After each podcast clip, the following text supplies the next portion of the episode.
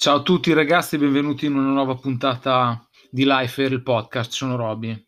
E non mi ricordo più a che puntata siamo, boh, forse la 16 se non mi ricordo male.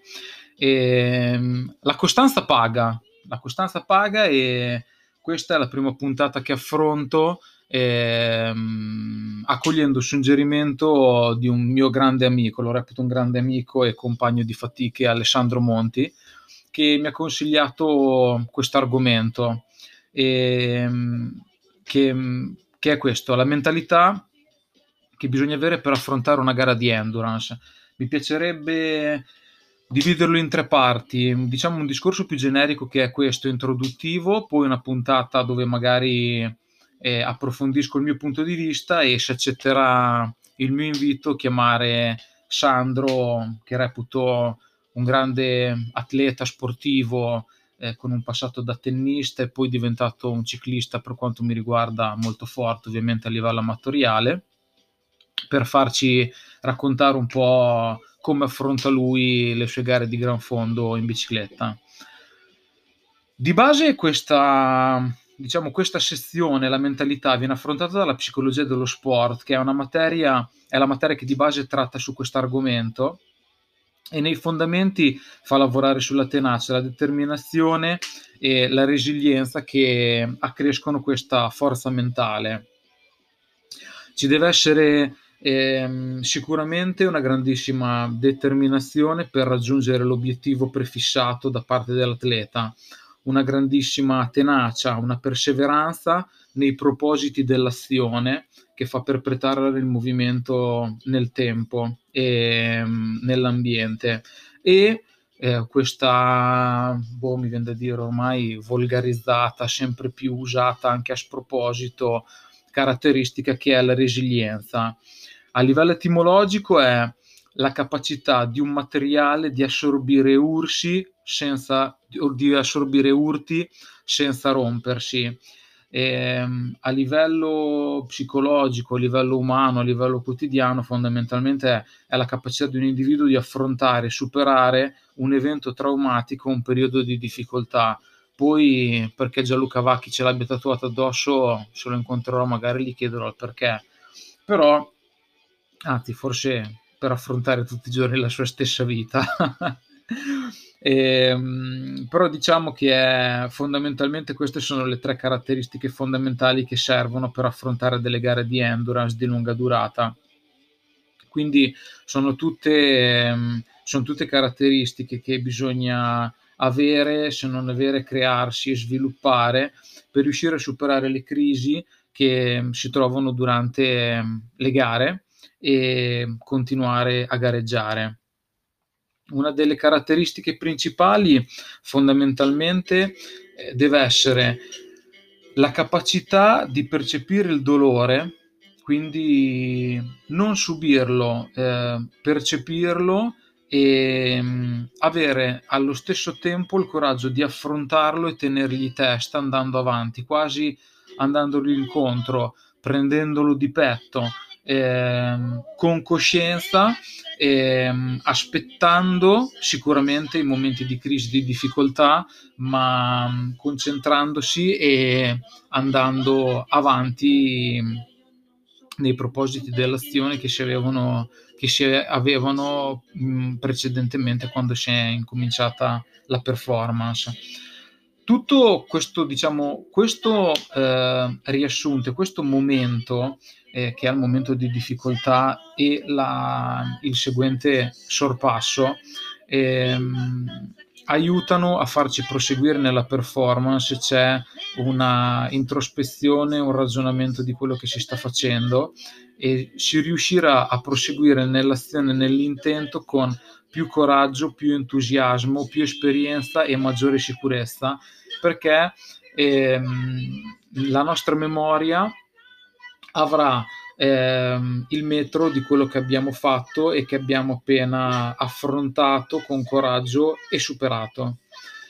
A livello psicologico ci sono alcuni strumenti psicologici, eh, diciamo tra i più tecnici ci sono, c'è l'autoipnosi però qui magari si parla proprio a livello professionistico e quant'altro,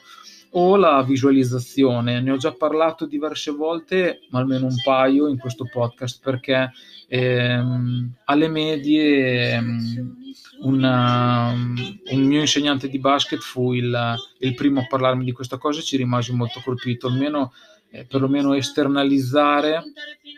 la situazione che si vive, quindi eh, ragionandola, vivendola e guardandola da spettatore, non da protagonista, andando a selezionare e rendendosi consapevoli di tutto quello che sta succedendo da fuori. Quindi mh, vedere una storia, viverla, prevederla, immaginarsela per poi esserne protagonista. La psicologia, la psicologia sportiva applicata all'endurance nella maniera specifica insegna come principio che per ogni problema c'è almeno una soluzione. Questa è senza ombra di dubbio una delle verità più vere che ci possano essere in questo campo, perché ehm, anche se si vuole paragonare lo sport alla vita, un binomio che spesso viene intrecciato, ogni problema ha almeno una soluzione non ci sono disastri, non ci sono, eh, sen- non ci sono troppi giri di parole per descrivere questa situazione qui. E di conseguenza eh, bisogna uscire un po' dagli schemi eh, paragonandosi a professionisti ehm, dove ci sono l'elite del, dell'atletismo mondiale, eh, dove sembra tutto facile, dove ah, ma loro lo fanno di lavoro, bisogna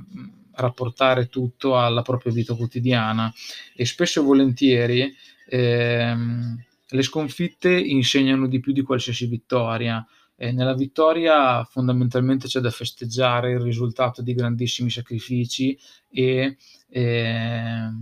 il podio il titolo che si è guadagnato ehm, è stato fatto un lavoro egregio, un lavoro perfetto e di conseguenza la vittoria eh, insegna poco niente perché si è raggiunto lo scopo massimo e l'ambizione massima di quella che è una performance, una gara, quindi l'eccellenza a livello di classifica.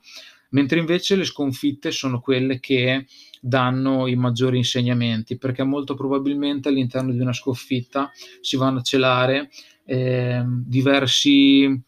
eh, diverse sfaccettature, diversi non tanto lati negativi, ma situazioni nelle quali si può andare a migliorare, sia dal lato psicologico, sia dal lato dell'allenamento, sia dal lato dell'alimentazione. Ci sono eh, nel post gara, dietro a una sconfitta, oltre alla mare in bocca, eh, il dispiacere perché comunque eh, se ci sono stati fatti degli errori non è che nel frattempo si è casteggiato e non si è stati sul pezzo ragionando sulla strategia, però possono essersi magari innescate in determinati momenti o in alcuni momenti chiave delle situazioni poco confortevoli, eh, un cedimento psicologico, un infortunio, eh, una cattiva alimentazione, una cattiva gestione di gara. E queste spesso e volentieri, proprio queste chiamiamole sconfitte, ma errori, leggerezze o ehm, momenti di difficoltà sicuramente nel post gara ci insegneranno ehm, e ci daranno delle lezioni sulle quali migliorarci la prossima volta. Per quanto mi riguarda, ehm, mi piacerebbe anticipare un po' quella che sarà la, la mia la, la prossima puntata, dove mi piacerebbe un po' affrontare il mio punto di vista sulle gare che magari ho affrontato, come mi piacerebbe affrontarle o come ho cercato di ehm, interpretarle. Io eh, ho sempre creduto che, per quanto mi riguarda a livello puramente di sportivo, amatoriale, dilettantistico, la risorsa più importante che abbiamo ehm, in una competizione, in una gara, sia eh, sempre e comunque la nostra motivazione. E, ehm, nei momenti più bui, nei momenti di difficoltà più, più profondi, eh, sia a livello sportivo sia a livello quotidiano, ehm, credo che ognuno di noi dovrebbe avere o ha magari anche inconsapevolmente delle piccole ancore di salvezza che fanno in modo e maniera di risollevarsi sempre comunque o comunque di, di trovare quel comfort necessario per ritrovare gli equilibri e ripartire di slancio. Io credo che, eh, o comunque in tutte le gare, per quanto mi riguarda, eh, ho sempre avuto delle motivazioni abbastanza forti. E, um, ai tempi, quando mi iscrissi al mio primo Ironman, dove eh, ci chiedevano consigli a destra e manca della barretta migliore, della tecnica di alimentazione o degli allenamenti che si dovevano fare, mi dissero una persona che reputo un grande sportivo eh, mi disse che l'Ironman eh,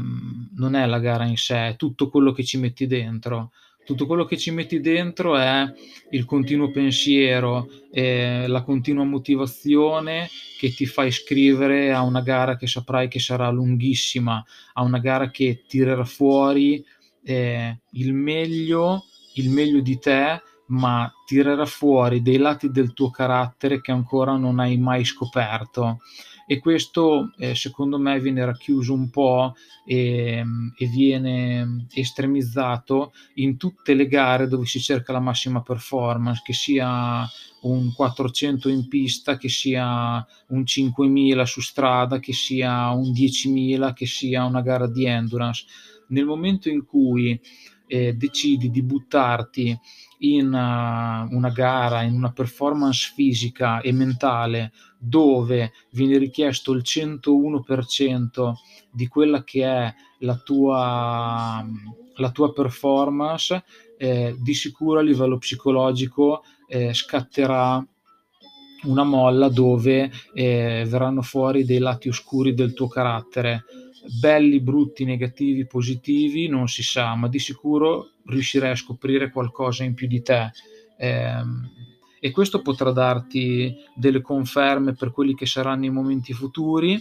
eh, o dei, magari dei momenti di instabilità perché scopri dei lati del tuo carattere dove neanche tu sapevi di avere, sapevi di essere, sapevi che si sarebbero mai potuti manifestare un, un momento di panico in una gara di nuoto in acque libere quando invece tu magari sei sempre stata una persona tutta d'un pezzo che ha sempre spaccato il cappello in quattro, eh, l'affrontare una crisi di una crisi con i crampi alle gambe nel mezzo di una salita che durerà più di un paio d'ore e l'affronti con un filo di gas mordendo nel manubrio una crisi durante una maratona dove ti fermi e neanche tu sai il perché. Eh, non è detto che tutto quello che viene tirato fuori da, da, determinate performance sia positivo o negativo, ma sicuramente fa parte di te e ti farà conoscere qualcosa in più. E secondo me, con la giusta consapevolezza, potrà aiutarti nei momenti e nelle situazioni future cercando ovviamente di migliorare o comunque se non, se non riuscirai a migliorare saprai che questa cosa potrà manifestarsi o al massimo avrai saputo qualcosa in più di te. Vi lascio, vi lascio con un consiglio musicale eh, che è Levante è uno dei primi concerti ai quali ho assistito all'Annabi di Marina di Ravenna con mia moglie, quindi bah, cantautrice italiana mi piace, è divertente, quindi ascoltatevela e poi ditemi com'è. Seguite, seguite quello che ha fatto Sandro, fatemi sapere se vi piacciono le puntate, cosa ne pensate, se avete degli argomenti che possono interessarvi da proporre. Eh, oppure venire qua, ci becchiamo, facciamo un quarto d'ora insieme, ci raccontiamo un po' di cose e le raccontiamo anche a chi ascolta questo podcast. Grazie a tutti e ci becchiamo alla prossima.